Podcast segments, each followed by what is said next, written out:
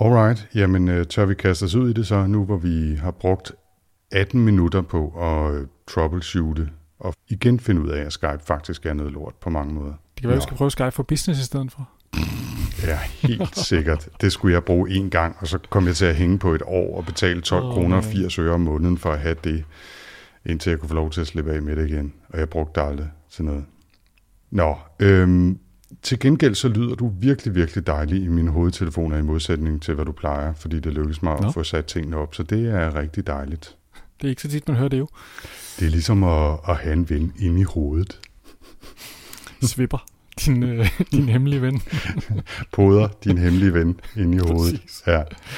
Oh, ja, ja. Ja, nå, jeg finder et, øh, et dokument, og øh, jeg dobbelttjekker lige, at øh, den optager både det ene og det andet sted, og så er jeg sådan set øh, klar til at gå i gang. Velkommen til Sci-Fi Snak Med science fiction. og med snak Med Jens Jarl Poder. og Anders Høgh Nissen. Velkommen til.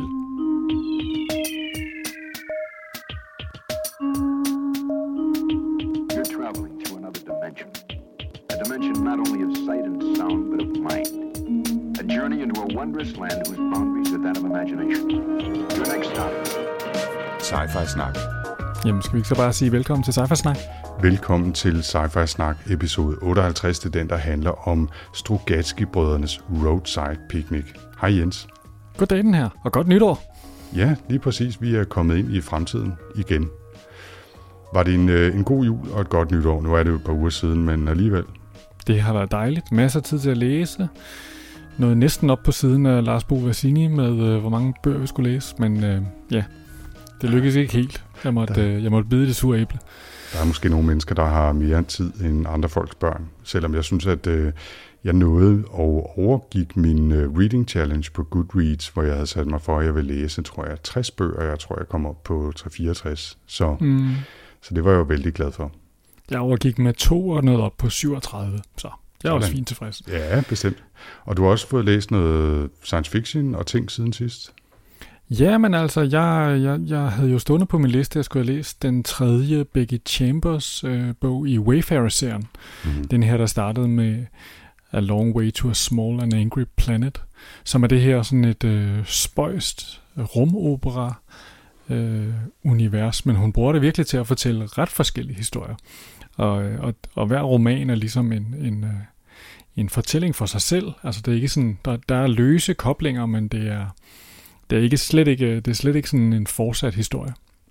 Øh, Records of a Spaceborne Few er øh, igen en helt ny type øh, fortælling, som øh, jeg faktisk var meget begejstret for, selvom den startede virkelig dårligt. Altså, eller, Nå. den startede på den der måde, hvor man tænkte, om jeg læser lige åh, tre sider, nu kan jeg ikke rigtig lige tage mig sammen, nu jeg skal lige surfe på nettet eller gøre noget andet. Okay. Så den startede sådan virkelig langsomt, og så var det som om, at den, den, den begyndte at blive bedre undervejs. Og så til sidst så var jeg faktisk helt vild med den. Og, øh, og, og ligesom normalt, hun er jo øh, Becky Chambers, jeg tror alle de bøger, jeg har læst af hende, eller alle to, ikke? der er der sådan en, et, et, nogle tidspunkter i bogen, hvor nogle forskellige character arcs ligesom øh, rammer der, hvor de skal ramme, og så, så der sidder jeg altså med sådan lidt tårer i øjnene, og synes, det er meget rørende, og, eller meget glædeligt og sådan noget, og det lykkes også for hende i denne her, så hun har sådan et, øh, der kan hun et eller andet. Okay. Det kan være, at jeg lige skulle fortælle den. Den handler jo om øh, den her Exodus Fleet, som, øh, som er der, den oprindelige menneskehed, da de ødelagde jorden, der tog de afsted på sådan en øh, 18 kæmpe store rumskib. Og den flåde flyver stadigvæk derudad, selvom man jo har fået kontakt til The Galactic Commons, som øh, det her store fællesskab af alle mulige raser hedder i, øh, i denne her øh, serie. Det sjove er jo, at i denne her serie, der, hvad hedder det, der er menneskene, de er sådan lidt, altså, vi er dem, der ikke har så forfærdeligt godt styr på dem. Vi er virkelig, øh, vi er virkelig working class i, øh, i, i det der univers. Også lidt ulækre og sådan noget, synes de andre vist nok. Så denne her, øh, denne her øh, nedslidte rumflåde kommer så ud for en hel masse forskellige ting og sager. Det handler i virkeligheden meget om, hvad sker der med sådan et samfund, som egentlig er ret velfungerende, når, den så, når det så bliver åbnet op for en spændende omverden, der jo tilbyder alle mulige spændende ting, som rumflåden har lidt svært ved at, øh, at konkurrere med. Mm. Og super, super fin historie. Jeg læste jo den første og synes, øh, at den var rigtig fin. Og selvom jeg generelt har en lille smule svært med serier, øh, som jeg synes, der er alt for mange af inden for science fiction og, og fantasy, så er den her en af dem, der står på listen som, som noget, jeg gerne vil i hvert fald øh, forsøge at læse nogle flere bøger fra, ikke? fordi jeg synes, den første var så underholdende og fin og, og anderledes. Så, mm. så det kunne jeg, den kunne jeg rigtig godt lide. Jeg må indrømme, at, øh, at jeg ikke selv har fået læst så meget science fiction siden sidst. Øh, jeg har mest været på fagbøger, og så er jeg i gang med et par store mobbedrenge sådan i klassikeren, øh, eller i genren øh, moderne øh, amerikanske klassikere, The Great American Novel-agtige ting. Øh, gammel læste en, der hedder Lost Empress, som er sådan en, en multiplot historie, hvor man hopper frem og tilbage i tiden og Øh, det er svært at finde ud, af, øh, finde ud af, hvad der egentlig er hovedhistorien, udover at det har noget at gøre med en alternativ NFL-liga. Men den handler ligesom meget om, om folk, der er havnet på Rikers Island fængslet og øh, bor i, i en udørk i New York og, og sådan noget. Det er, den er virkelig, virkelig, virkelig godt skrevet. Og, og øh, hvad kan man sige, problemet med den er, at den er meget, meget lang, og så er den skrevet på en måde, hvor man virkelig har lyst til og har brug for at læse hver eneste sætning meget nøje, fordi den er, er sådan poetisk og flot skrevet, og fordi der ligger så mange detaljer gemt hele tiden. Så, øh, så det er en, der den kræver en indsats, men den giver også en hel masse, og den har så ikke et hak med science fiction at gøre, men, men det er altså den, der, der lægger, lægger beslag på min læsetid for tiden. Når man er rundet de 60, så kan man jo også godt tillade sig at, at sætte farten lidt ned. Nå, de 60 bøger, ja, okay. Jeg tror du mente, at, øh, at jeg er blevet så gammel. Det er kun indeni, at jeg er det. Øh, altså, men... vi er jo på øh, episode 58 nu, så vi runder faktisk også snart 60. Øh, en anden ting er, at vi måske også snart runder de 50.000 downloads fra vores, øh, fra vores øh, fil repository. Og det er sgu da det er meget alligevel, godt. Det er alligevel en slat, var. Ja, det kan vi da godt klappe os selv lidt på skuldrene af, synes jeg. Gør lige. Ja, og så husk, vi gør det ikke så meget, men nu gør vi det lige, bruger vi det her som anledning, at hvis du kender nogen derude, der, der synes, det er sjovt med, øh, med science fiction, eller gerne vil introduceres til science fiction, jamen så, så tip dem dog lige om sci-fi snak. Det kunne være hyggeligt, hvis vi også engang rundede de 100.000.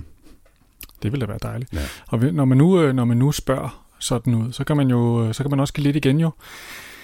Jeg tænkte, jeg kunne lige nævne, at øh, læs den, øh, hvor Mads og Jeppe drikker øh, spændende øh, småbryggeriøl og snakker om bøger. De snakker ikke kun om science fiction, men de snakker ofte om science fiction. Mm. De har læst uh, Terra af Stefano, Stefano Bennu i mm. deres nyeste. Så uh, jeg lægger lige et link til uh, læsen podcasten. Det, det er faktisk rigtig, rigtig hyggeligt. Det, uh, det, det er sådan to gutter, der sidder og sluder lidt uh, om hen over en bog, uh, og, de, og de gør det faktisk rigtig godt. Jeg gik uh, faktisk lidt i deres... Uh, deres arkiver og fik også læst øh, deres, eller hørt deres afsnit om Handmaidens Tale, og man kan også høre øh, den om, øh, hvad hedder den, Flowers for Algernon, mm. som er en af dem, jeg ellers har over, at vi skulle læse også. Mm. Så læsen er altså værd at lytte til, hvis man synes, at vi er for langsomme med at få komme ud med nyt materiale. Må jeg lige indsparke her, fordi du lige nævner Handmaid's Tale. Øh, har, ja, vi er nemlig i gang med at se anden sæson af serien på, på HBO. Øh, har, har du set øh, den også? Jeg har set første sæson, okay. og så, ja, ja. så ved jeg ikke rigtigt. Jeg vil bare anbefale anden sæson også. Øh, for jeg, okay. sy- jeg synes, øh, jeg, jeg havde set første sæson, så genså vi den øh, her hen over jul og nytår, øh, sådan for lige at komme rigtig i julestemning. Ikke? Øhm, og, øh, og så er vi så gået i gang med anden sæson, og midt i den nu, har lige set, tror jeg, afsnit 6 eller 7 ud af 13. Og den, øh, jeg synes altså virkelig, den holder niveauet. Den er sindssygt flot, og virkelig, øh, virkelig god at blive i dårlig humør af over vores samfund, og hvor vi er på vej hen, hvis man har lyst til det. Var, var det derfor, I sad og så Handmaidens Tale nytårsaften, Anders? Jeg, jeg tror ikke, vi havde behov for at blive dårligere humør sådan generelt over verdens tilstand, men, øh, men det bekræftede, bekræftede os bare i, hvor, hvor slemt det står til. Øh, og så, og så, måde at bruge den 31. Og så drak vi lidt champagne ved siden af. ja, men, ja, men problemet er lidt det der med, net, altså, det er virkelig, øh, hver evig eneste afsnit sidste år var sådan et, et, øh, et, et, et hug i mellemgulvet, ikke?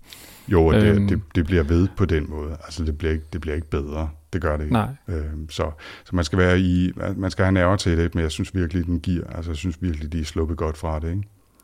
Ja. Øhm, før vi lige går videre i at, at, at penge folk ude og sige tak, så vil jeg dog lige nævne, apropos øh, det med at, at have læst eller ikke have læst science fiction, at Øh, det kan godt være, at jeg ikke har fået læst så meget endnu, men jeg faldt over en øh, liste for, på The Verge, som, øh, som hedder Our Favorite Science Fiction and Fantasy Books of 2018, en af de her mange, mange listeartikler, der kom ud i december. Og øh, det var altså en rigtig god liste med, øh, med mange bøger, som allerede nu er havnet på min indkøbsliste i Amazon, som, øh, som jeg glæder mig til at læse. Så, øhm, så det, det er på eget ansvar, at man tjekker den. Det kan komme til at koste dyrt, men øh, jeg var i hvert fald glad for, at jeg gjorde det, fordi der var nogle gode tips på øh, til bøger, jeg ikke havde hørt om ellers. Men det er sådan lidt, altså jeg synes, at når man sidder og kigger efter, vi- altså jeg sidder jo også og kigger efter bøger, når, når vi skal lave en episode, ikke? og tænker over, hvad skal, hvad skal den næste på.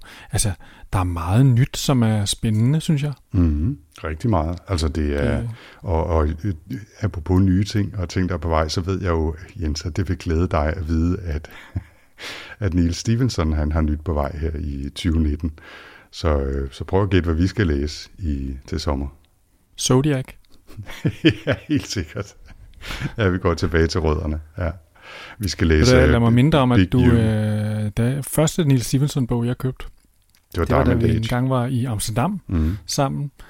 Øh, der købte jeg en boghandel dernede, øh, The Diamond Age, og læste den på vej hjem i sådan en Tingård-bus. Måske skulle vi læse den i stedet for så.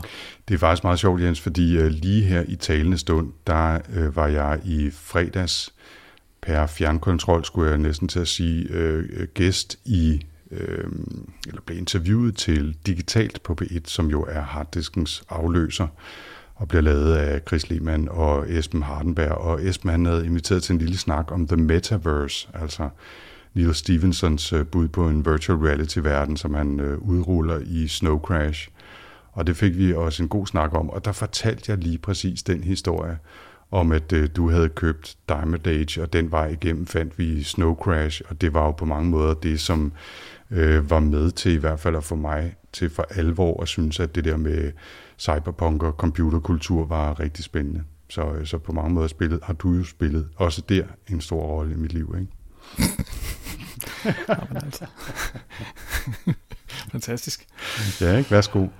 Der skal man lige skylle ned med lidt whisky, tror jeg. Ja, det tror jeg. Øh, igen har jeg begået en stor fejl og sidder bare her med en, en spand vand. Men det er også, som man måske kan høre, fordi jeg faktisk er lidt forkølet. Jeg er lidt bange for, hvad der sker, hvis jeg drikker også nu. Øh, om næsedrupper og Lafroig indgår i en eller anden uheldig øh, symbiose, som gør, at jeg bare falder ned af stolen med det samme.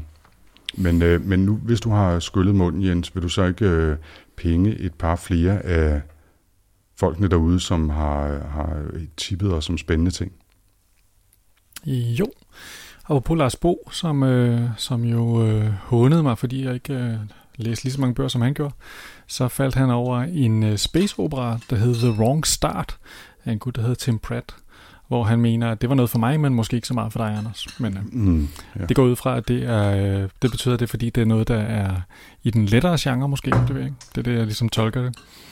Nå, Jeg kiggede på det, og så, jeg, det så meget let ud i hvert fald. Men øh, Det synes jeg lyder meget jeg har sjovt. nu ikke kastet mig over den endnu. Mm. Men tak for, tak for tippet. Mm-hmm. Er der flere, der har foreslået ting, som, som vi skal læse og overveje? Det er der jo som regel, og der er jo masser af godt stof derude. Det er jo fordi, det skorter på, på mulige bøger, men, øh, men en gang imellem, så lytter vi jo til, hvad, hvad I ønsker eller foreslår derude. Så. Altså, der var et bud her. øh, Vi snakkede jo lidt om, øh, om bud på, hvordan at... Øh, altså, de her what-if-bøger, ikke? Hvis, det, hvis vi nu skulle læse noget, som ikke var, hvad hedder det... Øh, noget med, at vi alle sammen gik nedenover hjem i en stor biokatastrofe. Øh, Mads, han har foreslået øh, en bog, der hedder The End Specialist, øh, som er en bog, der handler om, hvordan verden, som vi kender den, ville ændre sig, hvis kun øh, hvis man fik lavet en kur mod alderdom. Så det er jo sådan en slags øh, det modsatte af apokalyptisk sci-fi. Ja. Så den, det kunne det, være noget. Der er faktisk også en, øh, en young adult bog, der hedder Scythe, som har lidt samme tema. Øh, vi er ude i en fremtidsverden, hvor at, øh, at der ikke er nogen, der, der dør mere. Så Mm. derfor øh, Scythe, øh, der er der så nogen, der får job til at skulle ligesom gøre en ende på nogens liv. Sådan. Gå, gå lidt rundt og luge lidt ud. Ja. Ja, og det er selvfølgelig de her unge hovedpersoner, der så kommer i, i hvad hedder det, i lære Mhm. mm-hmm. til det job. Okay. Ja. Ja. Nå, men nogen skal jo Sådan gøre kan det. Ja. Ja, it's a dirty job, but somebody has to do it. No, nogen skal jo gå rundt og hakke ud af folk, ja. Øhm, ja, spændende. Masser af, af gode bud. Øh, Jeg har også uh, The End Specialist i hvert fald på min liste, der efterhånden er ved at være rimelig godt fyldt op, så på et eller andet tidspunkt bliver jeg nødt til at tage et par måneders sabbat, og så ikke lave andet end at, at læse science fiction. Men uh, Det lyder fedt. hvis man har råd til det, så tror jeg, det er en, en okay måde at bruge et, øh, et semester på. Ikke? Faktisk, den her bog, vi skal til at snakke om nu, den øh, blev også øh, foreslået på vores øh, Goodreads-gruppe af Søren Bjørn. Øhm, vi skal snakke om Roadside Picnic af Strugatski-brødrene Arkady og Boris. Og den blev skrevet, eller den, de blev færdige med i 1971, og så udkom den i 1972. Noget så øh, eksotisk som vaskeægte sovjetunionisk science fiction. Sovjetunionisk. Er det ikke sådan, man siger? Mm, det er det nu i hvert fald. Ja, øh, den blev foreslået også af Søren Bjørn, som du sagde, og øh, jeg havde ikke øh, hørt om Strugatske-brødrene før, må jeg blankt erkende, og havde altså heller ikke læst øh, Roadside Picnic, øh, men vi tog chancen, det gør vi nogle en gang mellem her. Og, øh, og det er jo også en del af ideen, at vi udforsker øh, bøger, vi ikke har læst eller ikke kender på forhånd. Og øh, Øh, Roadside Picnic handler helt kort om verden efter, at jorden har haft besøg af en ukendt race af fremmede væsener, der sådan lidt uh, Independence Day-agtigt landet på, altså, hvad er det, 10-12 steder rundt omkring på jorden, var her i to dage og skred igen. Men, men jeg ved ikke rigtig, om man kan kalde det en first contact historie, fordi der var faktisk ikke nogen mennesker, der oplevede det eller mødte de her aliens. Så det eneste, vi har efter deres besøg, det er de efterladte øh, zoner, hvor de har, har været på jorden. Og så en hel masse sådan artefakter og ting, og også nogle fænomener med sådan ultrahøj lokaliseret tyngdekraft øh, og, og andre mærkelige ting, øh, sådan hellfire, øh, øh, ild øh, og, og mærkelige ting, der, der, der blinker om natten og, og opløser alt omkring sig og, og ting og sager. Øhm, og alle de her fænomener og ting bliver, bliver studeret af nogen, som kalder sig for The International Institute of Extraterrestrial Cultures, en slags FN-organisation til at studere øh, de efterladenskaber, som, som de besøgende fremmede har, har lagt her. Og, øh, og så følger vi især øh, en mand, der hedder Redrick, øh, Red Schuhart, som er det, man kalder en stalker, som er en, som bevæger sig ind i øh, en zone for at, at samle nogle af de her øh, artefakter. Og han, øh, han bor ved, ved en zone, der ligger i Hammond i Canada, og, øh, og så følger vi så hans historie af nogle af de, øh, de mennesker, han har kontakt med i det. Det er sådan den korte version af, hvad Roadside Picnic handler om.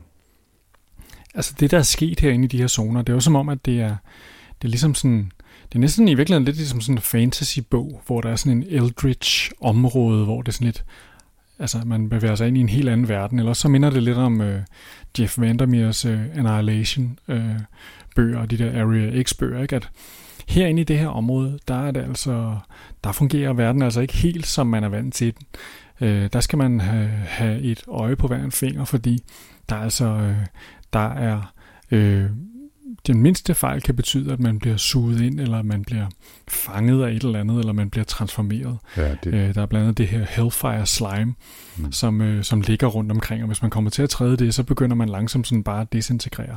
Det er sådan et, det er sådan, altså de, de her ting, der er sket her, det er altså, det er som om, at hele, øh, alt muligt mærkeligt magisk øh, sker ligesom inde i den her zone.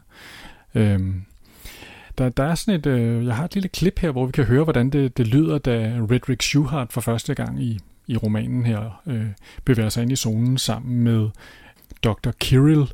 De er på vej ind for selvfølgelig at finde nogle af de her artefakter, som naturligvis er, er mange penge værd. Så øh, prøv at høre her. We're off. To the right of us, the Institute. To the left, the plague quarter. And we're gliding from marker to marker down the middle of the street. The pavement's all cracked. Grass has grown through the crevices, but here at least it's still our human grass. On the sidewalk to the left, the black brambles begin, and from this we see how well the zone sets itself apart. The black thicket along the road looks almost mowed. No, these aliens must have been decent guys. They left a hell of a mess, of course, but at least they put clear bounds on their crap. Even the burning fuzz doesn't make it over to our side. though you'd think the wind would carry it around all four directions. The houses in the plague quarter are peeling and lifeless. Now at night, when you crawl by, you can see the glow inside, as if alcohol were burning in bluish tongues. That's the hell slime radiating from the basement. Yes. Hyggeligt sted. Ja, det må Øh, man og, sige. øh, Nu bliver den læst højt her øh, i Audible-versionen af, af bogen. Øh, og som I kan høre, så øh, Red Rick her, han er jo, øh, han er jo en rigtig arbejderklasse fyr. Han er, øh, han er ikke sådan en øh, højpandet videnskabsmand. Han er sådan en, der slår på slår til søren og, og, og drikker hæftigt. Øh, løser problemer med slagsmål og, og ryger hele tiden. Han er sådan en slags, øh, han er jo sådan en slags øh, eventyr, der bevæger sig ind i den. De her stalkers, det er altså, øh, det er, det er nærmest sådan en slags små, små gangster, der, der altså lever af at sælge de her elementer hemmeligt. Og i bø, bogen starter jo ligesom med, at han øh, bliver, øh, tager sin, altså det er ikke hans første tur, men den første tur, vi, vi er med på, ind i, øh, ind i zonen for at prøve at finde et af de her artefakter, som en videnskabsmand længes efter at få fingrene i, så han kan lave noget af sin forskning. Men det er altså den her zone, som sådan ligesom er sådan et eerie, anderledes Eldritch-agtigt sted. Øh, når man kommer derind, så er der ingenting, der fungerer, som man kan forvente. Men, men, øh, men netop de her stalker, de har jo været frem og tilbage mange gange. Og, øh, og de har jo både øh, nedskrevet eller nedtegnet kort, og så har de sådan et kort inde i hovedet. Og de har nærmest opbygget en, en sjette sans for, om de måske skulle være på vej hen i et område inde i zonen, hvor der er et af de her fænomener, der kan risikere at være livsfarligt. Øh, I, den, i den første, det første kapitel her, den første øh, tur, hvor vi følger Red og Kirill ind i zonen, der har han øh, snedigt taget sådan en, en lommefuld af møtrikker og skruer med, øh, som, han, som han smider sådan lidt der, hvor de har tænkt sig at, at flyve hen i deres øh, hovercraft, øh, for at teste, om det skulle være et område, hvor der er sådan øh, super høj tyngdekraft, fordi så kan han se, hvordan øh, øh, møtrikken rammer jorden og bliver nærmest sådan suget ned i jorden, fordi der så lige præcis på det her lille specifikke område er en meget, meget højere tyngdekraft, end der ellers er. Og så kan de styre fartøjet rundt omkring det. Og det er sådan noget, som han, han, øh, han har lært sig ved at tage ind sammen med andre og have taget mange ture frem og tilbage, sådan nogle små tricks, ikke? Og det svarer jo lidt til altså sådan en, øh, en klassisk øh, guide eller stifinder, som, øh, som kan føre folk ind gennem sumpen og ved, hvor, hvor kviksandet er henne, og hvor, hvor boreslangerne ligger i træerne og alt den slags. Ikke?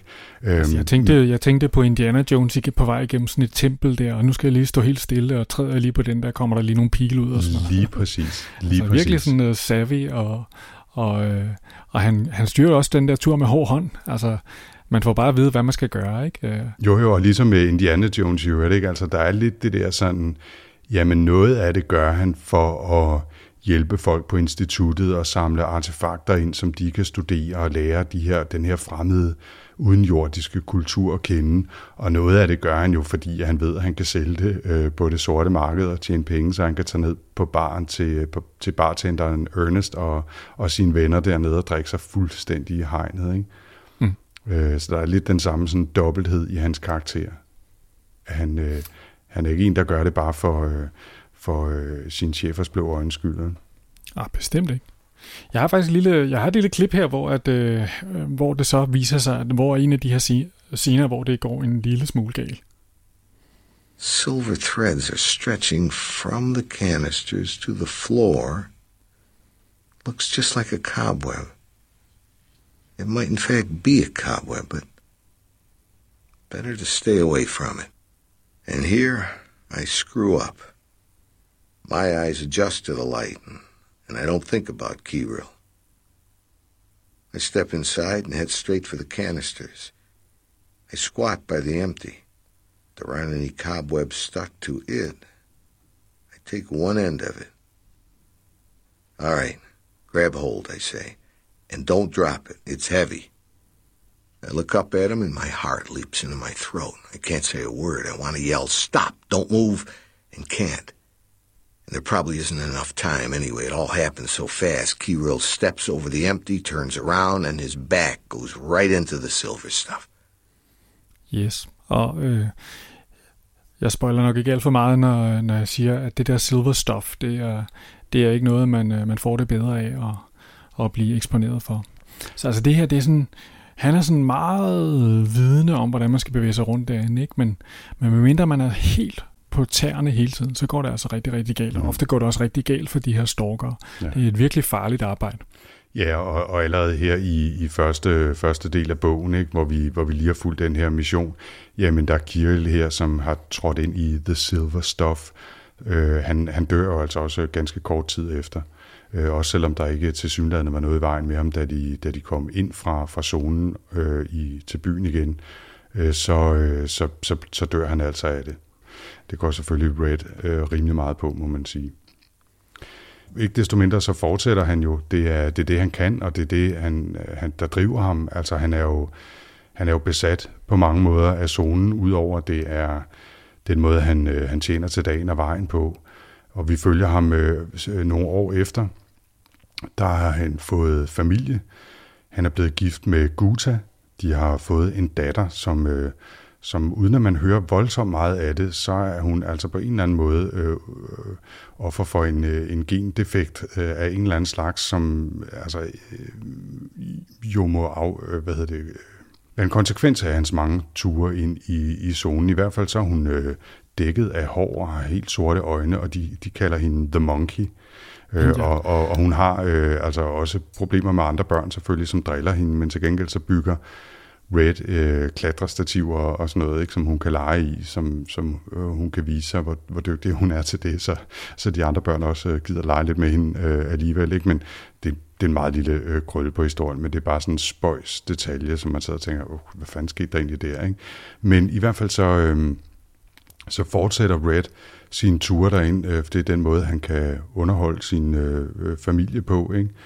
Og næste gang vi møder ham, der er han taget ind i zonen sammen med en, en anden stalker, der hedder Burbridge, øh, som bliver kaldt The Vulture, altså griben. Øhm, og, og han er kommet til at træde i sådan noget hellslime, altså sådan noget helvedes øh, slim, som gør, at hans ben øh, nærmest øh, bliver helt bløde og, og smelter op, altså hans knogler. Så han kan ikke gå, og de ligger, og politiet er efter dem, men det lykkes øh, Red Rick at slæbe Burbridge ud af zonen igen og få ham afleveret til en kirurg, så han kan få amputeret sin ben ved knæene ikke? Og, og, og få nogle proteser, så han i en eller anden grad kan gå igen. Øh, og der er jo også lidt øh, et spøjst efterspil der, hvor Red tager hen til Burbridges hus og besøger hans øh, øh familie, og specielt hans datter, som nærmest er sur over, at han har øh, slæbt øh, øh Burbridge ud af zonen igen, og ikke bare lavet ham dø øh, derinde. Ikke? Altså, der er sådan nogle ret, smæ, nogle ret sære interaktioner omkring, omkring Burbridge og, og hans familie der. Ikke? Ja, altså på den ene side, men, men på den anden side er det også sådan lidt, hvis man, hvis man ser den der stalkerkultur som sådan lidt sådan en gangsterkultur, så i virkeligheden, så er det jo sådan den her macho, øh, altså de er sådan meget lige fremme i snakken om, at øh, altså ham der Burbridge, han forventer jo, at, øh, at Red vil slå ham ihjel. Fordi at det er jo meget nemmere bare at slå ham ihjel og så tage tingene. Og det ville han også selv have gjort. Øhm, og hende der Dina, datteren, da han kom, som er sådan en dangerous dame, kan man fornemme. Hun sidder der i næsten ikke noget tøj under en gazebo og, ja. og drikker drinks, øh, da han men, kommer. Præcis. Øh, hun, er også sådan, hun virker som om, hun nærmest er sådan lidt sur over, hun ikke bare, at han ikke bare havde lavet øh, Burbridge ligge derinde. Ikke? Altså, der er sådan den der meget sådan hårdkogte øh, samkvem form, de her, de her mennesker har. Så det, det er sådan lidt, øh, det er lidt sådan et uh, racket, de kører, ikke? Hvor de sælger de her uh, artefakter. Uh, det, det er ligesom sådan en slags... Uh, altså, det, er sådan et alternativ til, at de i virkeligheden sælger ulovlig sprut eller sådan noget. Ikke? Det er sådan et racket, de kører. Og, og hele kulturen omkring det er sådan en racket-kultur. Ikke? Jo, og, ja. og, og hvad hedder han? Uh, Burbridge, da de ligger inde i, i zonen, og han har, han har fået ødelagt sine ben der, ikke? så fortæller han jo også Red, at øh, jamen Burbridge der, han ved, hvor The Golden Sphere er henne, og han har et kort, som også viser alle fælderne, eller alle de steder, hvor, hvor, hvor de efterladte fænomener øh, vil slå folk ihjel på, på frygtelige måder, og han ved, hvordan man kan komme der ind til den her Golden Sphere, som jo ifølge myten skulle være en, en efterladt artefakt, hvor hvis man, hvis man gnider på den, så får man et ønske opfyldt. Og, og Red, han er bare sådan lidt, ja, det er fint med dig, ikke? Øhm, og, og de tager, hvad de ellers har fundet og, og slæber det med ud. Men, men altså, det, det, bliver jo øh, det bliver vigtigt øh, senere i historien. Nu må se, hvor meget vi, vi vil spoile. Ikke? Men, men det, som er, er, er vigtigt også her, det er, at øh, Red han bliver arresteret, fordi det er jo ulovligt at tage ind og stjæle artefakter på den måde ud af zonen. Og, øh, og han, han undslipper og, og får solgt noget af det, han har øh, fået med ud til nogle af sine, sine gangsterkunder der, og øh, arrangerer det så sådan, at da han så senere melder sig frivilligt til at komme i fængsel, så bliver pengene fra, fra det salg, de bliver givet til hans kone Guta, øh, så, han, så hans familie kan overleve, mens han selv er i fængsel. Ikke? Så han, øh, han tager også virkelig ind for familien der. Og i virkeligheden ikke, altså selvom han er en hård negl, ham uh, Red, så inden for konteksten af den her verden, så har han, øh, så, så træffer han af til nogle beslutninger, hvor man tænker, okay, der er alligevel en eller anden form for værdisæt, han har omkring, hvad der er rigtigt og forkert. Ikke? Øh, han er ikke bare en total egoistisk idiot. Bestemt altså, ikke, bestemt ikke. Han, Men altså så er, hvad hedder det, så Red, han er havnet i fængsel. Og så øh, efter vi faktisk i to dele af bogen her har fulgt Red, så skifter vi spor i del 3 og, og følger Richard Noonan, som er en af Redricks gamle venner eller kontakter, øh, som, som arbejder sådan lidt, øh, han er lidt en, øh, han er også en lidt en shady karakter, det er de sgu alle sammen, ikke? men altså han, han arbejder blandt andet for, for instituttet, øh, som jo prøver at sætte en stopper for alle de her stalkere, som tager ind og smuler ting ud af zonen. Og, øh, og så, så følger vi ham et stykke tid, men mm, og der er lidt noget ballade, fordi han påstår, øh, eller så tror han, det er lidt, det synes jeg er lidt usikkert, hvor meget han egentlig selv tror på det, at, at det lykkes at stoppe det, det her smugleri, men han bliver i hvert fald overbevist om, at det er det overhovedet ikke, og han, øh, han får jobbet med, og, og nu skal der altså sættes en stopper for det.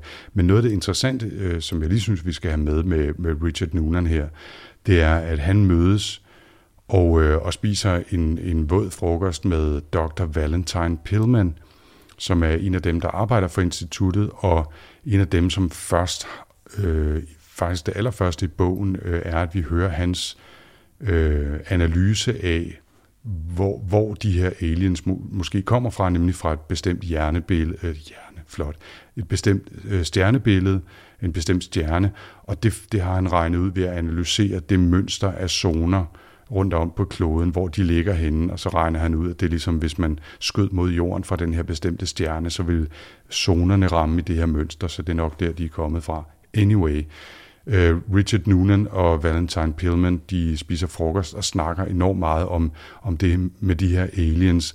Hvad er det for nogen? Hvad er det for et forhold, vi mennesker har til, til de her besøgende og til de her zoner og hvad er det for nogle øh, motiver og egenskaber, vi tillægger dem? Er det ligesom, når vi tillægger vores kæledyr nogle egenskaber, eller er det noget andet, og så videre. Og hele ideen og titlen om en roadside picnic kommer fra den her snak, de har. Fordi øh, de bruger analogien, at det svarer til, at nogle mennesker tager ud i, øh, i skoven, og så holder de en lille picnic i vejkanten, og det de så efterlader, altså sådan øh, hvad hedder det, måske nogle servietter, nogle madrester og nogle, øh, måske en plastikgaffel eller et eller andet, så kommer der nogle, nogle dyr og finder det bagefter, og hvad tænker de om det? Og på samme måde er det med øh, de fremmede væsener og zonen og det, de har efterladt, og så også mennesker. Jeg har faktisk et øh, lille klip med det, hvis du Ja, det var, det, det, var det, jeg tænkte, at vi måske skulle, øh, skulle høre her. Ja. Det kommer her. Imagine a picnic. Noonan jumped. What did you say? A picnic. Imagine a forest, a country road, a meadow. A car pulls off the road into the meadow and unloads young men, bottles, picnic baskets, girls, transistor radios, cameras. A fire is lit, tents are pitched, music is played, and in the morning they leave. The animals, birds, and insects that were watching the whole night in horror crawl out of their shelters. And what do they see? An oil spill, a gasoline puddle, old spark plugs and oil filters strewn about, scattered rags, burnt out bulbs, someone has dropped a monkey wrench. The wheels have tracked mud from some god-forsaken swamp. And, of course, there are the remains of the campfire. Apple cores, candy wrappers, tins, bottles, someone's handkerchief, someone's penknife. Old ragged newspapers, coins, wilted flowers from another meadow. I get it, said Noonan. A roadside picnic. Exactly. A picnic by the side of some space road. And you ask me whether they'll come back. Ja, så, så det er ligesom her, hvor det her perspektiv af, at denne her kæmpe store begivenhed, som er den vigtigste begivenhed i menneskehedens historie, øh, det er måske i virkeligheden bare, at der er nogle aliens forbi, og de har lige skulle holde ind på restepladsen og, og lige øh, tømme ud i, hvad hedder det, tømme øh, Space Autocamper, septic tank og, øh, mm. og lige rode lidt. Man kan høre, den er jo fra 70'erne, ikke fra dengang far var dreng, hvor hvis man var i skoven, så smed man bare alt omkring sig. Ja, det er rigtigt. fik, du, fik du lige næsten citeret Troels Trier der? Ja, man kan, ham kan man ikke citere nok. øhm, så det er, jo, altså, det er jo det, der egentlig er altså, man kan sige, øh, hvad hedder det, Valentine Pillman her, øh, Nobel øh, prismodtageren, han er jo en god kar- karakter, der, der bliver brugt et par gange i, i løbet af bogen til at perspektivere, hvad fanden er det overhovedet, der er sket, og ligesom også være sådan lidt kaptajn infodump. Mm. Øhm, men han, han sætter det, ligesom den her historie, giver den det her, det her twist, ikke? at det vi, bare, det vi råder rundt med i de her zoner, det er bare øh, skrald, som de har efterladt. Ja på, på vej videre et eller andet sted hen, og det er derfor, de ikke har kontaktet os. De, de har slet ikke set noget behov for at snakke med os, ligesom at mennesker, der holder en picnic i, i skoven, de gider da ikke at snakke med æderkopperne. Ja, præcis. Øhm, og det er sådan en, og på den måde er det jo, at den her bog jo ligesom en speciel first contact bog, ikke? fordi de her aliens, de har ikke engang givet at kontakte os.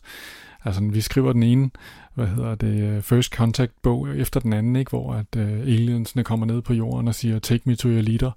Men altså i denne her version af den, der kan vi nærmest ikke, der kan vi ikke engang komme i kontakt med dem. Det er ikke engang et spørgsmål om, at vi ikke kan forstå. Det er jo også en typisk first contact uh, twist, det er, at man ikke kan komme i kontakt, eller ikke rigtig kan komme i kommunikation med hinanden. Hmm. Her der er der ikke engang uh, gjort noget forsøg for de her aliens side. De har bare efterladt det her, de her zoner, som vender fuldstændig op og ned på, hvordan at, at øh, alting på jorden fungerer. Ikke? Altså- jo, men det er lidt, det er lidt sjovt, ikke? fordi øh, der, brug, der bliver jo ikke brugt voldsomt meget tid på at, øh, at beskrive, hvordan resten af verden ser ud. Og vi, vi er jo altså også kun omkring den her zone i, i Hammond i, i Canada. Og øh, altså min sådan, fornemmelse var lidt, at jo, selvfølgelig fylder det noget, og selvfølgelig er det noget, øh, verdenssamfundet har måttet forholde sig til, men, men der er også en særlig kultur i, i de byer, der ligger lige omkring zonen. Ikke? Altså i, i sagens natur er det der, de her stalkere holder til og sniger sig ind og ud af zonen og, og smuler ting osv. Ikke? Men, men det er også som om, at det bliver en besættelse, specielt for dem, der bor lige i nærheden. Og altså, jeg tænker da, at, at meget af resten af verden kører videre, mere eller mindre, som den har gjort, uden at der bliver øh, brugt rigtig meget tid på at fortælle, hvordan det så er.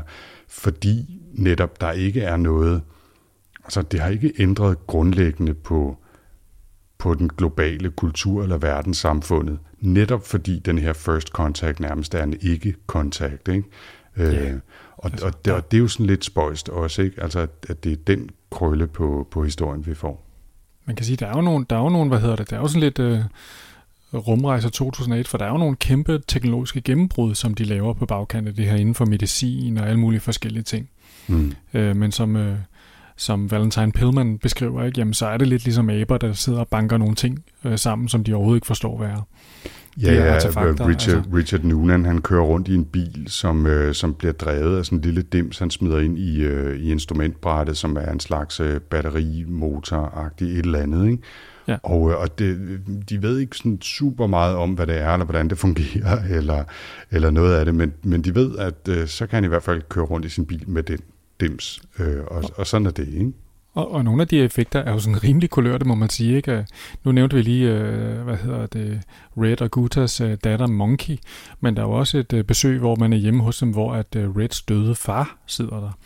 Fordi at øh, der er sket øh, det, at øh, nogle steder, så er de døde, de er stået op fra gravene og gået tilbage til der, hvor de boede før. Ja. Øh, og de, det er altså de, en død mand, der sidder. Ja, ja, og de, og de, genoplevet, de, ikke? Så gør det er sådan, ikke Nogle af tingene noget. er sådan rimelig crazy. Ja. Det er, det er, ret, det er ret spøjst, øh, det må man sige. Men altså, Red, han er øh, øh, kommet ud af fængslet, ikke? Og, og prøver lidt at, at leve en, en, en lidt mere rolig tilværelse med, nu også med sin, sin døde far øh, i hjemmet, ikke? Og, og Monkey der, datteren, hun får det, hun får det værre og værre. Hun bliver mere, altså mindre og mindre menneskebarn. Øh, og, og man fornemmer tydeligt, at det ikke kører så godt. Og det er måske også derfor, at øh, spoiler, spoiler, at øh, Red lader sig lokke til på en eller anden måde en sidste gang, håber han i hvert fald, at drage ind i zonen, for alligevel at gå på jagt efter den her Golden Sphere, som, øh, som Burbridge øh, hævder, at han ved, hvor er, og han har fået med et øh, kort af Burbridge, og oven i købet så tager han også Burbridges øh, søn Arthur med på turen ind i zonen for at finde The Golden Sphere. Og øh, hvis man ikke har læst bogen øh, og har tænkt sig at gøre det, så er det altså nu, at vi virkelig bevæger os ind meget øh, apropos i, i spoiler-territoriet her. Ikke? Øh, fordi de skal selvfølgelig igennem en, en, øh, en sand labyrint af, af fælder og farer for at komme derind. Og Red, han har taget Arthur med, Burbridges søn Arthur, fordi han godt ved, at der lige præcis er et sted, hvor man faktisk bliver nødt til at ofre en for at, øh, at komme igennem. Og øh, det er altså derfor, han har taget Arthur med ind i jagten på den gyldne sfære. Mm. Så, så han, er, han er virkelig... Øh, altså på mange måder har han sagt farvel til, øh, til meget af sin moral her, ikke øh, selv som, som stalker. Og, øh, og det gør han jo i håbet om, at han kan få så mange penge, at, øh, at ham og hans familie aldrig behøver at have noget med zonen at gøre igen, og han, øh, at de kan få i hvert fald en, en udholdelig tilværelse. Ikke? Ja, fordi på det tidspunkt, der er det jo sådan ligesom gået noget ned ad bakke med det her, ikke? Altså han kan godt se, at øh, der bliver strammet mere og mere. Men i virkeligheden, så kan man sige, at han, altså, det kan godt være, det er et egoistisk motiv, han tager ind med, men hans sidste handling er jo i den grad ikke egoistisk, så, mm. så men det kan være, at vi skal lade, lade det være, øh, være stå hen for læser, som, ja, det, det synes jeg. som har lyst til at læse på. Men man kan også sige, altså nu, nu hvad hedder det, nu lyder det som om, at den ligesom slutter med et kæmpe stort payoff omkring denne her tur jeg oplever egentlig ikke bogen som sådan en, øh, hvad kan man kalde det, den er egentlig ikke bygget op over sådan en spændingskurve frem imod denne her store endelige mission, som sådan er noget helt særligt og meget mere spændende end alle de andre missioner. Det er sådan meget sådan episodisk fortælling i virkeligheden, ikke? og der går mm. også sådan flere år nogle gange imellem hver kapitel. Ja. Øhm, den er meget mere sådan, hvad hedder det, øh, lineær i sin, eller sådan perler på en snoragtig i sin, mm. i sin udvikling, end den egentlig er en kæmpestor fortælling, der ligesom bygger op til det her final, øh, at endelig finder de den gyldne sfære. Mm. Det er ikke på den måde, at øh, altså apropos Indiana Jones, ikke? det er ikke ligesom det her, nu fandt de endelig pagtens ark, og det er det, de har snakket om hele bogen igennem. Nej, det er meget mere altså i, i stilen fra, fra klassisk øh, noir, ikke? altså hvor hvor det, hvor det er sådan lidt en, altså netop som du siger, perler på en snor, uden at det skal antyde, at der er en rød tråd i det. Altså mm. det er sådan lidt øh, ting, der foregår, og, øh, og hele stemningen af på noir, synes jeg også minder meget om sådan en, en noir-roman, øh, ikke? Altså sådan noget Dashiell Hammett eller, eller Marlowe-agtigt, ikke? Hvor, hvor øh, hovedpersonen i virkeligheden ikke er specielt sympatisk, og og selvom han tager sig af sin familie, så er han jo altså også smugler og, og lidt af en gangster på mange måder, ikke? Og, og alle folk er sgu sådan lidt mærkelige, ikke? Og der er ingen, der rigtig ved, hvad de laver, og der er masser af slagsmål, og de behandler ikke deres kvinder særlig godt, og det er sådan, altså, det er, det er sgu, øh, der er, der er meget smag af den genre, synes jeg, øh, i, i bogen, og også i den måde, sådan, den er bygget op på, uden at netop, at, at det bliver bygget op til et eller andet stort payoff, off, eller nu får vi endelig at vide, hvem der gjorde det, agtigt. Det er mere sådan, når man, når man nu sluttede det, fordi der skete nogle ting for dem, som skete uden at de egentlig nødvendigvis havde 100% kontrol over, hvad det var. Ikke? Altså alle de enkelte aktører i det her, på en eller anden måde, de har de er sådan lidt, det er sådan lidt grå, gråmeleret. Ikke? Der er ikke mm. nogen, der er de gode, og nogen, der er de onde, og nogen, der er hederlige, eller nogen, der ikke er... Altså, det er lidt ligesom at læse, nu nævnte du uh, Dashiell Hammett, det er lidt ligesom at læse Red Harvest af Dashiell Hammett, hvor at, at hovedpersonen er, skifter hele tiden lidt side, og så arbejder han lidt med de ene, så arbejder han lidt med de andre, og han gør hele tiden nogle ting, som er temmelig, temmelig problematisk, ikke? Jo, jo.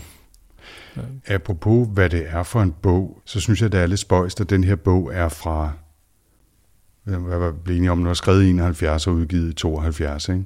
Ja. Og jeg synes godt, man kan mærke, at den hører til i en genre af sci-fi, som, som er sådan, hører 60'erne og 70'erne til. Altså, det er ikke fordi, det er sådan klassisk old school, øh, Øh, nu skal vi ud i rummet, øh, rumopera, science fiction, Jens Lyn og sådan noget, vel? Men altså, den der sådan lidt sjove genre, hvor science fiction også er øh, halvpsykedelisk og sært og mærkelige, der er mærkelige ting, der foregår, og det er sådan lidt i en blanding mellem noget halvmagisk øh, og noget, noget science fiction, ikke? Øh, som jeg synes, vi har, vi har læst nogle stykker af, og så sad jeg og, og, og blev lidt... Øh,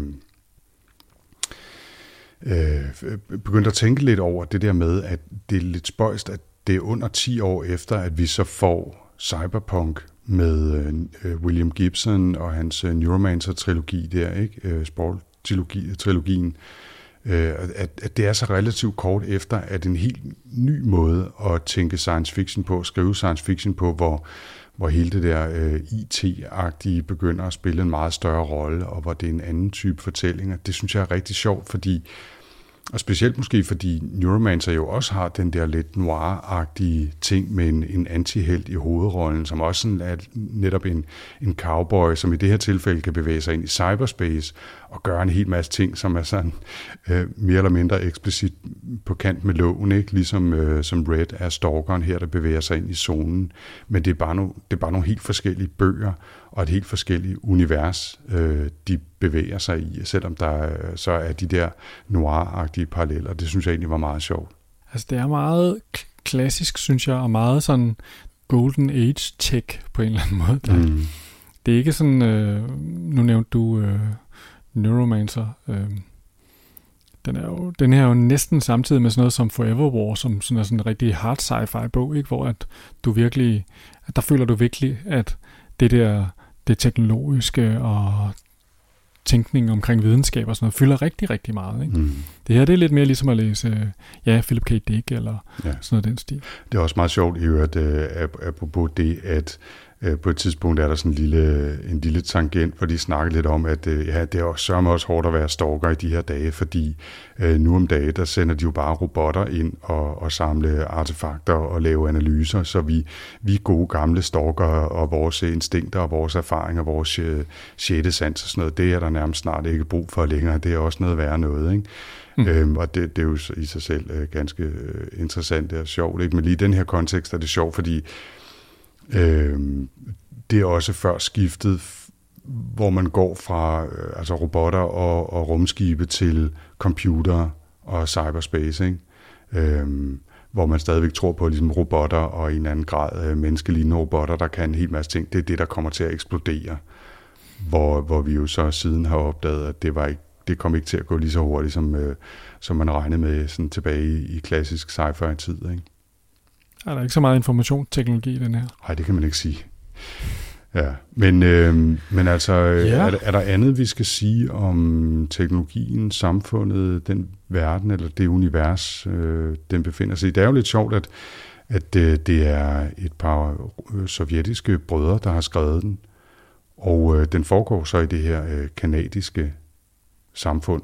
Men det er lidt svært at sige noget om, hvad det egentlig er for et samfund, eller hvad det er for en verden øh, øh, det foregår i. Der er noget FN-agtigt, øh, der er det her institut for, for forskning i, i udenjordiske kulturer osv., men derudover så, så hører vi ikke sindssygt meget om, hvad det er for en verden. Der er et, der er et militærstyre, øh, eller hvad hedder det, militær involveret, og, og nogle politifolk og sådan noget, og, og så er der det her øh, ja, samfund, hvor folk bor og arbejder og, øh, og går i skole og, og øh, fifler lidt på siden med noget smugleri og sådan noget, eller hvad de nu gør. Ikke? Men, men det er ikke det, vi bruger sindssygt meget tid på. Det er zonen og, og Reds udforskning af det, der er, der er kernen i det. Ikke? Der er nogen, der læser den her som sådan en, en sovjetkritik i virkeligheden, ikke? fordi at, at det, der sker i bogen, ligesom er sådan en, en altså det er jo byråkratiet og systemet, der ligesom presser de, de almindelige mennesker ud ikke? Øh, på kanten af, af tilværelsen. Ikke? Og så kunne man så sige, at men så, øh, så er det måske fordi, at øh, det er de gode mod de kriminelle. Men i virkeligheden så er Richard Noonan øh, og hans komp- kompaner er jo lige så kriminelle og shady som alle, som alle stalkerne er. Ikke? Altså, mm. Noonan har sit eget øh, racket, hvor han kører hvad hedder det, øh, bordeller, samtidig med, at han, øh, han er ansat på det institut. Ikke? I virkeligheden er det bare et spørgsmål om, at, det, at, at de øh, simple, hårdarbejdende stalker, de bliver bare, som, som, som går ind i det her med deres eget liv og lemme på spil, jamen de bliver bare fortrængt af nogle mere sådan system, systematiske forbrydere. Øhm. Det, det, det er der, sådan er der nogen, der læser den. Og, og apropos det med, med netop øh, øh, kritikken af samfundet, så, øh, så er der et efterord, i hvert fald i den version, jeg har fat i, hvor, hvor brødrene beskriver, at øh, de egentlig havde tænkt sig at, øh, at offentliggøre noget af al den korrespondence, de har haft med forskellige sensorer og andre byråkrater øh, omkring udgivelsen af det her, og senere i forbindelse med filmatiseringen af det, ikke fordi han gerne ville hænge dem ud, men, men, øh, men han synes nærmest, det er så åndssvagt, så, så det gider han ikke rigtig alligevel. Jeg tror, det faktisk er, er Arkady Strugatsky, der, der skriver det efterår. Men, øh, men øh, det skulle måske også lige smide ind, bare ligesom kuriosum, at øh, Andrei Tarkovsky faktisk har filmatiseret øh, Roadside Picnic som The Stalker, der kom i 1979, som, ja, nu har jeg ikke set den, må jeg indrømme, altså ifølge IMDb skulle være sådan en forholdsvis spacey, øh, syret oplevelse. Men, øh, men altså, skulle man virkelig have lyst til at gå på, på opdagelse af det her miljø, så kan man altså se en, øh, en filmatisering af, af bogen. Nå, skal vi øh, ja. løfte sløret for, hvad vi synes om den her? Skal vi ikke, og jeg vil da gerne øh, lægge ud, siden det var mig, der valgte og jeg har givet den fire stjerner. Jeg synes, det var, det var super sjov at læse, og virkelig et, et spændende alternativt univers. Men altså, den er jo heller ikke, den er ikke, den er ikke sådan fem stjerners mesterværkklasse for mig. Måske fordi den stadigvæk hænger lidt for meget fast i sin tid. Eller, og, og så måske så synes jeg også, at det er lidt, øh, det, det var lidt et problem for mig, at, øh, at jeg ikke sådan for alvor kunne have super meget sympati for dem. Altså, det behøver ikke at betyde, at man absolut skal kunne identificere sig 100% med, med en eller anden hovedperson, for en roman er øh, en femstjerners oplevelse, men, men lige i det her tilfælde, der synes jeg skulle, det gav nogle knaster for mig i læsningen i hvert fald. Ikke? Så den sneser op på fire stjerner. Hvad med dig, Jens? Ja, men altså, det kan, det kan jeg godt øh, koble mig på. Jeg vil, jeg vil sige, jeg tror måske, det jeg synes er problemet med Roadside Picnic, det er, jeg synes, det er en ret original fortælling. Jeg synes, det er, det er virkelig et interessant præmis for, øh, for bogen, øh, det her med, at, at der har været nogle aliens, men hele det her first contact, det er ligesom, det er ligesom gået, gået tabt, ikke? Altså det er, mm. øh, det, er jo, det er jo faktisk næsten... Øh, Altså det er næsten bidende så øh, sarkastisk det egentlig er, ikke? Øh, I forhold til, til det billede, man, man giver af menneskeheden. Altså det selvbillede, man præsenterer, ikke? Man kan ligesom se det, at man har stået, menneskeheden har stået der klar og sagt, ja, velkommen til. Og så er de bare lige uh, tømt deres skraldespand ud på, og så er de bare fløjet videre, ikke? Hmm. Det er jo ligesom det, der i virkeligheden er sket.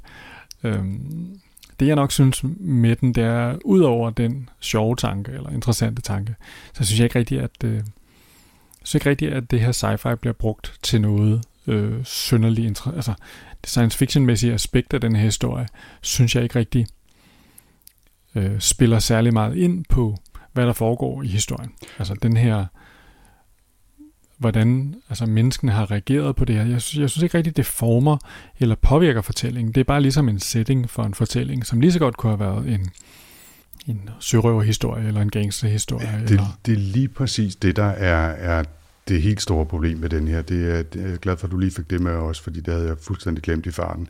Men det er lige præcis det, der er udfordringen. Ikke? Det er, at man har en, en skide god idé og en, en god setting, men, men historien kunne netop, altså det kunne lige så godt have været nogle gangster, der gik øh, ind og ud af en sump øh, til et øh, lager af sprut i forbudstiden, eller øh, til en diamantmine i øh, det mørke Afrika eller et eller andet. Altså det, udover at der er nogle sager ting og nogle sager fænomener, så, så bliver øh, sci-fi-delen af plottet ikke brugt til noget. Det er i hvert fald lidt det, jeg sidder og savner lidt et eller andet inter- interessant perspektiv, eller noget, mm. man ligesom kan tænke s- sig ind i på den her måde. Ikke? Altså, Helt enig. øhm, så derfor, derfor er- så, så lander jeg også på en 4. Jeg synes, at, øh, jeg synes, at Red er en, øh, er en skøn hovedperson i virkeligheden. Ikke? Han er jo sådan en rigtig øh, slå på tæven fyr, der har øh, sine helt egne værdier og be, be, går i det der helt særlige univers. Ikke? Det er jo sådan lidt... Altså jeg tænker også, det minder mig om sådan noget Moby Dick, øh, det her miljø af de her hårdkogte stalker, de kunne også have været sådan nogle... Øh, de kunne også have været sådan nogle øh, fangere derude på vej efter det hvide valer, ikke? Altså det, det har sådan det her, det, det, det er sådan det der, hvad hedder det, ud i, ud, øh, ud i det farlige, øh, og nu er det altså bare sådan en science fiction farlig setting, man skal ud i, ikke? Mm. Um, så en 4 er der også blevet på. For mig, jeg synes, det var sjov. Jeg synes, det var jo relativt hurtigt læst. Uh, jeg synes, at min Audible-version af ham, der læser højt, han, er, han, han giver den sådan meget godt twang, den måde, han læser højt på, som ligesom passer godt til, til stemningen. Så alt i alt en god fornøjelse. Jeps. Og øh, Jens, øh, så skal vi høre, hvad vi skal læse til næste gang, og det er dig, der får lov til at vælge. Så jeg ja, det er faktisk her. meget sjovt, at, er meget øh, spændt. at du lige nævner det her med Neuromancer og Cyberpunk. Ja. Ja, fordi nu, øh, vi, vi snakkede lidt om, der ligesom var sådan et øh, 10 år øh, fra, fra den her bog og så til, til Gibson.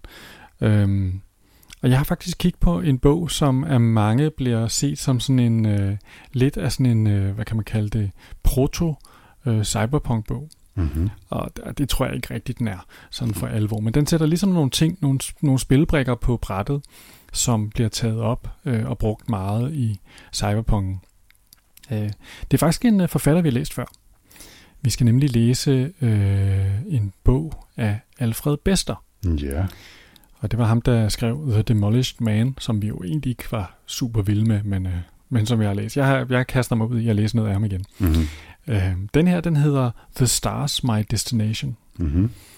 Øhm, og jeg har ikke 100% øh, gennemskuddet plottet, der, der bliver tænkt nogle lidt vilde tanker om sådan noget med, at i den her univers, der kan man sådan lave sådan noget personlig teleportation, man kalder for jaunting, øh, som har fuldstændig vendt op og ned på, hvordan verden fungerer. Øhm, men, men som sagt, så hvad hedder det, øh, noget af det, som, øh, som øh, senere forfattere har taget fat i, det er, at, øh, at øh, Bester her, han, han introducerer altså sådan en, øh, nogle ting, øh, som bliver brugt senere af cyberpunken, øh, megacorporations, som, øh, som er lige så stærke som, øh, som regeringer, og forestillinger om alle mulige cybernetiske udvidelser af den menneskelige krop, og der er som en ovenikøbet en, øh, en kvindelig øh, listetyv, som, øh, som kan alle mulige ting og sådan noget. Så det tænkte jeg, det lød sgu ret sjovt. Det, det kunne jeg godt tænke mig at læse den, øh, Ja. og finde ud af, øh, om, øh, om det bare er øh, om det bare er noget fis, eller om, om der i virkeligheden ligger nogle, øh, nogle små spiger i denne her bog til noget, som, som sidenhen jo blev rigtig, rigtig vigtigt. Mm. Jamen, øh, super spændende. Det glæder jeg mig meget til. Den er fra Og 1956. Faktisk har jeg allerede købt den, kan jeg fortælle. Nå, okay. Jamen dog. Mm-hmm. Yes, så det er altså næste gang, der snakker vi om den. Det glæder mig til. Det glæder Så altså, mig til. endnu, nu har vi læst to klassiske sci-fi romaner så i træk. Det er jo altså, Så må vi finde på noget nyt til næste gang. Ja, så, så, må vi, øh, så må vi op i nu- nutiden igen måske. Men der er også mange gode ting at vælge mellem. Det er også lige ved at vælge noget nyt. Men nu tænkte jeg, ah, lad os lige se, om vi ikke, øh, lad os lige se, om vi ikke kan komme lidt mere rundt i bagkataloget. Ja. Og så kan det være, at vi kan genbesøge øh, listen fra The Verge med ting, vi burde have læst i 2018, og så lige nå at få dem med her på, på falderæbet. Ja, præcis. Det er godt. Jepper. Og ellers så er man jo velkommen til at kigge forbi Goodreads og komme med gode idéer, hvis man synes, at der er noget, vi simpelthen bare må læse. Og man er selvfølgelig også Ja. altid meget velkommen til at uh, kigge ind på sci snak og kommentere og give sit besøg med der. Ja, ellers har vi ofte øh, god gang i snak med forskellige folk øh, på Twitter, hvor at der er faktisk en af vores lyttere, Marie, har en bog på vej ud. Øh, Du, du, du har set det? Marie Hovald, Ja, hvad var det nu? Den hed... Jo. Øh, We Lost the Sky. Ja, det er rigtigt. Det er rigtigt. Men den er altså ikke kommet endnu, men øh, den er altså på vej, så det er jo super, super spændende.